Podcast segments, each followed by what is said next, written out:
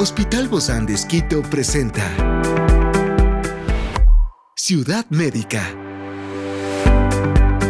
Un podcast de salud pensado en ti y toda tu familia. Una experta para hablarnos de la salud mental de los pacientes. Se trata de la doctora Leila Cedeño, psicóloga clínica del Hospital Bozán de Esquito. Yo soy Ofelia Díaz de Simbaña y estoy súper contenta de disfrutar este podcast de Ciudad Médica en este mundo tan apasionante de la salud. Te invito a que juntos lo disfrutemos. Reconocer la importancia de cuidar la salud mental y buscar apoyo adecuado, ¿sabes? Es crucial para promover una vida satisfactoria y significativa. Por eso en este contexto exploramos diversos aspectos relacionados con la salud mental del paciente y su impacto en diferentes áreas de la vida.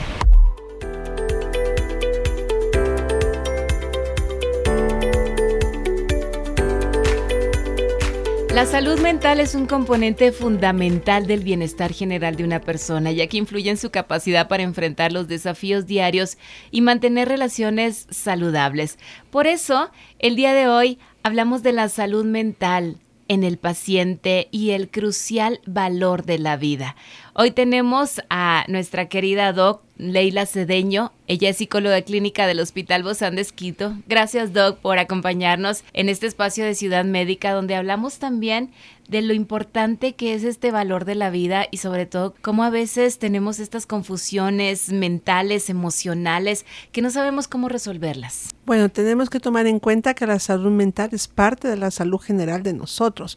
Nuestra salud mental, nuestra salud, las relaciones sociales, nuestras relaciones intrafamiliares y nuestra salud física hacen un todo dentro de nosotros para nosotros tener una buena calidad de vida. Creo que esto es crucial para, para valorar la vida, para seguir adelante. ¿Cuál es la importancia de esta salud mental en el bienestar general de una persona, pero al mismo tiempo que es de esta persona individual, rodea a toda la familia? Sí, yo me he encontrado en mi práctica profesional que a veces tenemos como el concepto de que la salud bienestar es un bienestar completo todo el tiempo, a cada instante, a cada momento, y nosotros no vamos a ser un, un parámetro de exclusivamente estar siempre bien. Vamos a tener reacciones, o sea, usted va Somos a tener... seres humanos. Exactamente, habrá eventos que vengan, entonces, pero como usted canalice, como usted procese sus emociones, hará que su salud mental vuelva a un estado de estabilidad emocional. Entonces, está bien que lloremos, está bien que tengamos un momento de enojo, está bien que nosotros estemos tristes, pero comprendamos que cuando ya estos sentimientos van cursando, cursando, cursando, van a ir en tiempo, van a ir mermando nuestra salud mental. Entonces no es porque hoy día lloro y ya mi salud emocional mental está, está mal, no, es un proceso que yo tengo que seguir para que mi salud se vaya quebrantando progresivamente. Y aún así, cuando decimos, bueno, ya lloré, ya me descargué, puede ser que al rato pueda volver a llorar. Claro que sí. no es como que ya tuve mi dosis de hoy, ya no necesito más. Exactamente, es hasta cuando nosotros logramos entender, comprender o aceptar las situaciones que nos están pasando en nuestra vida. Entonces el objetivo es como, como el malabarista, ¿no? tener que vengan los eventos porque no sabemos qué eventos van a venir en nuestra vida. Usted puede estar muy tranquila y hoy día pasó algún accidente, su hijo se cayó. en, en, segundos pasan cosas. Entonces, todo su equilibrio de este momento en un tris. Y de hecho la vida es así, ¿no? Todo iba bien hasta Exactamente. Entonces focalicémoslo, comprendamos que es un momento, que es un evento, que va a pasar, que busquemos soluciones, no nos ofusquemos, no nos cerremos, no hagamos visión en túnel, sino más bien, a ver, ya, esto va a pasar, cómo lo podemos afrontar, qué es lo que hay que hacer, y ahí lo vamos a ir resolviendo. Y yo, yo iba a hacer esta pregunta, pero no necesariamente debemos tener algo mal para ser un paciente en esta área, ¿no? Creo que todos los individuos eh, tenemos estos factores que influyen. Claro que sí, o sea, nosotros no, no nos, no nos hay que estar enfermos, ¿no? o sea, no nos ubiquemos como, a ver, tengo que ir al psicólogo porque estoy tan mal. No, hay muchas personas que solamente vienen por la resolución de un evento, eh, la, gestionar alguna situación que no la pueden gestionar. Y son procesos de terapia tan cortitos, de tres, cuatro sesiones y no más, porque, porque no se dejaron acumular. Entonces, hay un, hay algo que, que yo siempre escuché en mi, en mi formación. Nuestra salud mental es como la casa nuestra entre más usted se tarde en limpiar, entre más Mm. acumule, más tiempo se va a tomar en limpiarla. Justo ayer veía uno de estos TikToks, ¿no? Famosos que decía, uno cuando quiere limpiar la casa, saca la basura. Y la basura va para afuera, ¿verdad? No va para adentro. No va para adentro. y, y tan importante es poder desecharnos de aquello. Imagínate que la basura se vaya acumulando y acumulando y acumulando. Oye, qué casa tan apestosa, tan maloliente, tan, tanto, no se puede ni siquiera vivir en esa casa. Sí, pero a veces, a veces las cosas son tan dolorosas que nos paralizan y nos acostumbramos a vivir en ese estado. Ay, ay. Entonces, cuando nos acostumbramos es cuando vamos perdiendo la capacidad de resolución, de afrontamiento, de decisión. Entonces, es comprender que si tengo una dificultad, está bien. Mm. Si no lo puedo yo canalizar, busco ayuda y lo procesamos rapidísimo en terapia y no pasa nada. Siga su vida. Libre, sin basura, adentro, basura. acumulada. Experiencias excepcionales son el motor que nos anima a trabajar por la salud integral de nuestros pacientes. Expresamos el amor de Dios para dar prioridad a la vida por sobre todas las cosas. Seguimos con nuestro compromiso, la seguridad del paciente. Hospital Bozán de Esquito, a la gloria de Dios y al servicio del Ecuador. Esas son algunas, Doc, de las estrategias entonces que podemos decir que son más eficaces para promover y mantener esta salud mental. Sí, pero hay otras también. El, eh, nuestra buena alimentación, una, una, un horario, una rutina de sueño funcional adecuada. El ejercicio. Nuestras redes sociales, familiares, laborales, so- eh, co- compares, eh, actividades, actividades recreativas exclusivamente personales. Porque a veces nosotros dedicamos mucho tiempo a todos, pero no es nosotros. verdad. Y una vez una, una doctora me decía en un momento, en un episodio de nuestras vidas como familia, que pasamos una, una crisis, y me decía, Ofe, dedícate a hacer algo que te gusta. Y de repente yo le decía, no sé qué me gusta. Porque te has dedicado tanto a otros que cuando te qu- quieres pensar en ti no sabes, no, no te has dado el tiempo. Sí, sí, a nosotros nos han enseñado a ser muy buenos cuidadores de todos, pero no de nosotros. Y tenemos que comprender que si nosotros no estamos estables, no, no estamos bien, yo no voy a poder sostener al otro ser humano. Entonces el tiempo, actividad exclusiva recreativa personal, es fundamental. Ay, ay, ay, hay que ponernos a pensar, ¿no? Si ya te pusiste a pensar en este momento, algo anda por ahí que, que debemos descubrirlo y como usted nos dice, Doc, quizás serán dos, tres terapias, pero la casa estará más limpia, más bonita, más ordenada, un lugar donde sí se pueda vivir. Sí, donde usted pueda disfrutar la vida que Dios le ha dado. Ahora, Doc, esto sí siempre tiene un impacto, ¿no? Estos trastornos mentales. Y, y cuando hablamos de trastornos mentales o, o estas dificultades en las emociones, no estoy diciendo que la persona está loca, no estoy diciendo que está mal, simplemente que estamos pasando por momentos o etapas en la vida que necesitamos de ayuda.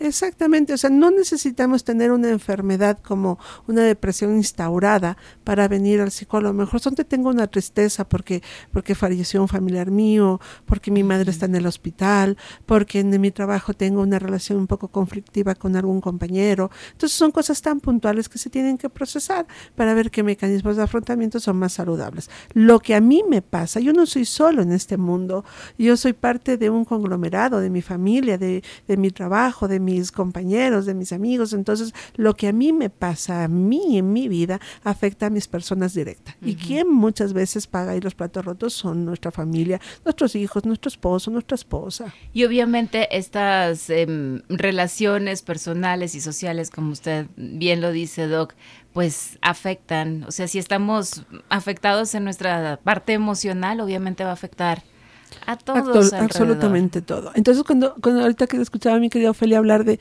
haz algo que te guste, es lógico, porque cuando hago algo que me gusta, automáticamente yo tengo un distanciamiento mental y emocional de la situación. Y cuando la vuelvo a ver, la veo ya desde otro enfoque. Mm, Porque ya vine más tranquila. Es como, como aquel que, que está desesperado porque tiene hambre, ¿no? Y cuando come, ya como que se calma, no está tan estresado, puede tomar mejores decisiones. Exactamente. Entonces, el tomar a veces distancia de las cosas que nos están alterando o preocupando nos permite evaluar mejor qué alternativa de afrontamiento voy a tener. Yo sé que hay situaciones muy distintas, ¿no? En cada, en cada persona. Y yo no sé cuál es la situación que hoy tú que nos estás escuchando estás enfrentando. No sé si es un duelo, no sé si es un abandono de un ser querido, no sé si es un viaje o una falta de trabajo, eh, falta económica, tantas cosas que pueden pasar, Doc. Pero a veces cuando afrontamos estas situaciones muy particulares en la vida, en lugar de buscar ese apoyo en la familia y amigos, como que nos apartamos. Es que muchas veces pensamos que no queremos darle un trabajo a nuestro familiar, una preocupación a nuestro ser querido, y por eso tratamos de resolverlo solos. Pero comprendamos que no estamos solos, que más bien nuestro aislamiento, nuestro silencio, nuestra indiferencia está afectando a las personas que están alrededor de nosotros. Y en lugar de solucionar, estamos aumentando un conflicto más. Es porque decimos, sabes que no quiero ser una carga. Y, lo digo entre comillas porque, porque sí, lo, sí, lo es cuando no se permite ser ayudado. Eh, porque decimos, ah, es que no quiero que me tengan compasión o que me tengan lástima. Esos son como que el cliché en esa, en esa pared fantasma que nos ponemos que a la vez está diciendo, ¿sabes qué? Necesito que me des un abrazo. Necesito que me escuches. Exactamente. Yo les invito a pensar, yo siempre trabajo el concepto de el cuidado en amor. O sea, el que da, el que recibe un cuidado, recibe amor. Y el que da un cuidado, da amor. Entonces, el comprender que, exactamente, que yo necesito ayuda y que yo lo voy a pedir, estoy pidiendo que me cuiden, es un acto de amor. Y cuando la persona dice, estoy yo aquí, es un acto de amor. Y cuando te dicen, estoy solo, estoy bien, no necesito que vengas, no necesito que estés, no, no te necesito. A, lo mejor cada persona es diferente. A lo mejor hay personas que solamente necesitan saber que alguien está ahí, no que le venga a resolver nada. Ellos pueden hacerlo, pero saber, está bien. Tú sientes que puedes solo, está bien. Pero si tú necesitas, yo estoy aquí cuando tú me lo pidas. Ciudad Médica. Entonces dejamos siempre una puerta, una ventana abierta para la persona que sepa, no estás solo, pero yo voy a respetar tu decisión, pero recuerda que yo estoy aquí cuando tú me necesites. ¿Y será que en algún momento sí, sí, se busca? Sí, cuando la persona siente que está lista para hablarlo, para sacarlo, porque porque es tan doloroso. Hay cosas que son tan dolorosas que el dolor se siente en el cuerpo físico. Y, la persona se siente decaída realmente. no, es tanto el dolor que no aguanta ni siquiera que le abracen ni que le toquen porque le duele el alma y el alma duele el cuerpo. Entonces es como ir en el tiempo, en el ritmo del otro. Tampoco porque yo quiera ayudarle voy a resolver, te voy a hacer cosas que para ti no son o no estaban en el tiempo. Ah, tú tienes problemas con esta persona, yo voy a hablar y te lo resuelvo. No, no es así. Respetamos el proceso de cada persona. Ciudad Médica. ¿En qué momento, Doc, hay que saber que, que sí se requiere esta ayuda profesional? Porque muchos dirán, ay, pero entonces todo es, todo voy con el psicólogo, para que todo me resuelva el psicólogo. No, porque cuando usted puede hacerlo, no necesita el psicólogo. Venimos al psicólogo cuando ya le estoy dando la vuelta, la vuelta y no, no encuentro, no encuentro, no encuentro. Me choco siempre con paredes, no encuentro la puerta para un no desgaste. Y cuando ya hay, una, hay un síntoma que ya va, ya va traspasando en tiempo, en intensidad y va desmermando mi calidad de vida, entonces ahí sí que tengo ya que ir. Definitivamente.